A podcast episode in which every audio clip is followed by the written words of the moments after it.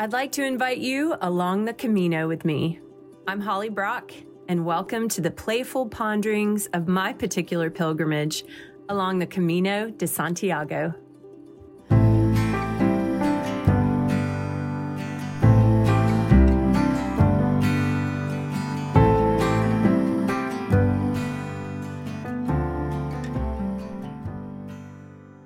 There might be some stuff in this next story that you've never thought about or not quite like this, which is exactly why I've titled it Magic Shows and Concerts. But just try to enjoy. Picture it, imagine it, because you might never look at nature the same again. Now, magic shows and concerts.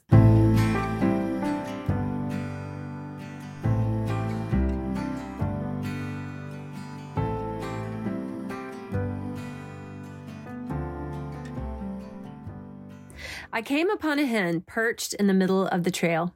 This was an alternativo route headed to Sarria, where the Camino de Santiago wound through a rural area. I had already stopped a little ways back to soak in the birdsong that richly adorned the stage of the trail, and after looking around to see if anyone was near, told the cows about my day. I feel sure they will get a good laugh with Jesus about this the next time he blesses this part of the way again. Now the trail was winding through a farm of sorts with some old wooden structures dotting the sides. The hen made no move, even as I knelt beside her. There was definitely something odd happening. She kept still as stone, and although wouldn't look at me directly, she was definitely keeping an eye on me. She kept making this slow, rumbling croak. Then, ugh, my stomach lurched as I noticed movement under her. The only explanation I could imagine for what was happening was that she had been injured and some organ was loose beneath her, and I was disrupting her arduous last moments.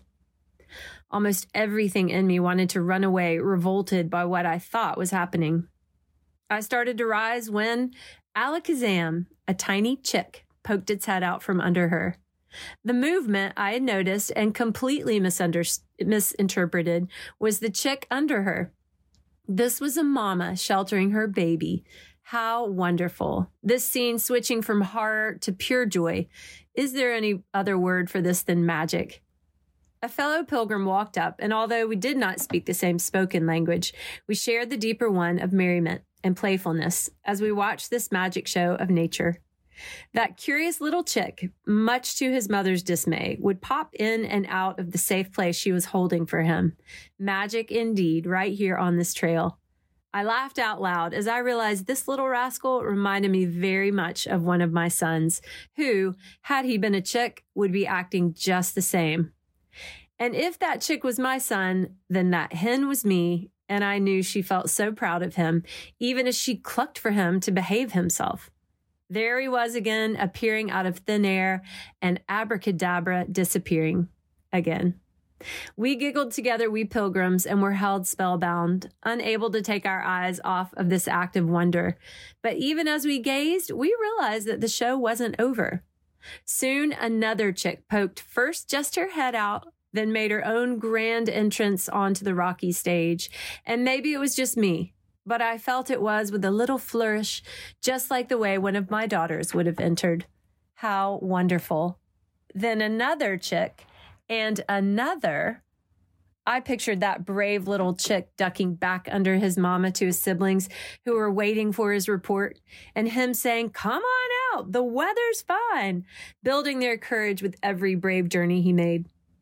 And like the magician who puts a single handkerchief into his sleeve and pulls out a string of them, we counted four, five, six, and on up to 12 chicks. Joy is a powerful weapon. It breaks down barriers faster than anything else I know. We pilgrims were slapping each other on the back and laughing with glee because we had seen this progression of tiny magic tricks of nature live before our eyes. Twelve chicks had been hiding under that hen how wonderful. Life bursting forth, a bona fide magic show right here on a farm in Northwest Spain.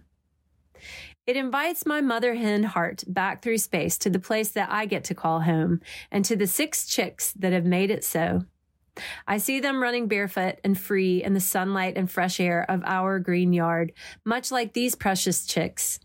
We humans, made out of the same creational fabric of nature, we want to grow too, as does the yard and the woods and the garden, sprawling out around that old white house we call home. My husband and I affectionately call it our own personal jungle because it seems to grow before our very eyes. Creation, it seems, really, really likes to grow. We are so accustomed to things growing that we seldom ask why they grow so tenaciously. So, walking the Camino de Santiago means being submerged in nature day upon day, and its power is irrefutable, irrefutably good. It's the fresh air, the sun, the rain, the expansive sky. It's the sounds of nature interspersed with the silence of it. It's being inundated with things growing, growing all around. Yes, it's all of this that does us good. But maybe there's more to it.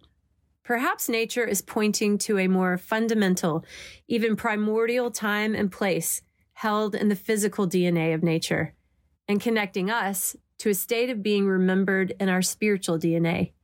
Perhaps it's pointing back to creation itself. I want to pause here because the word creation might turn some people off.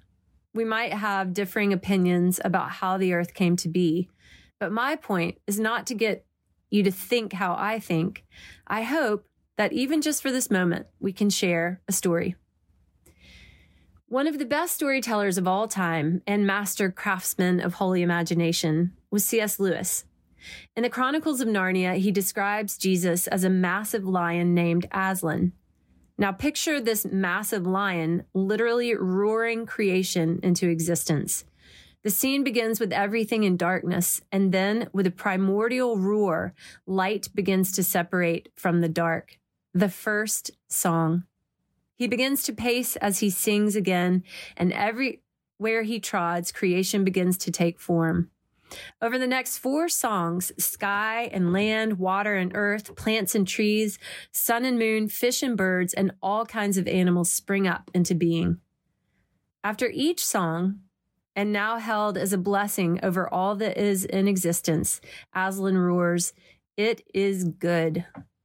Heavens to Betsy, I can only imagine. But hang on, because the concert is not over. Perhaps Aslan fell silent, enjoying the teeming, verdant life before him. If there was a moment when Aslan paused, it was for a dramatic pause, preparing for the finale. Perhaps creation itself called forth the encore. There was one final song in this creation concert, and get this this one ends with, It is very good. Do you know what was created in this last song? Quoting the account of this in Genesis 1 So God created man in his own image. In the image of God, he created him. Male and female, he created them. Uniquely, differently than what had been created before, here we come. And we're, we are made in the image of God. And very good were the words spoken over us. What do you picture? I find myself standing up straighter because of this feeling royal blood flowing through my veins and having clear eyes and seeing others like that too. The story goes on to say that God placed them in that fresh Garden of Eden where they all walked and talked together. This is all amazing, but what I'm pondering as I walk along this Camino is the ground itself, the actual, actual terra firma under me. Here's why. Back to the creation story. Now you would hear minor chords enter the song as something really sad happens. These fresh and verdant humans choose to do the thing that Aslan instructs them for their own peace not to. And this activated tremendous shame and a heavier burden in them and us than we were designed to bear. It gets more dramatic though. In response, a curse was spoken on the ground. Wait, what? The curse is on the ground? The ground is cursed? If there was a curse to bear, it seems like Adam and Eve were the ones that should bear it. But this becomes a keen insight into God's love for us that we see played out through time. he chose instead to curse the ground. And this is what I wrestle with now that the ground may be existing under a curse. I ponder this as I walk. Then I sit and look at the dirt and everything growing up from it. If this is what nature is like under such a bane, what the heck would it be like if it was unfettered? And amazingly, nature seems not to have responded with bitterness, but with such tenacity, with a commitment to grow. Incredible. Yet, what does it endure? And maybe even endure for our sakes? I have heard creation described as groaning, like maybe it's in pain. But maybe pain is not quite it. I wonder if it's like when it's your birthday and there's a huge package you're dying to open and your mom says, Not yet, not yet.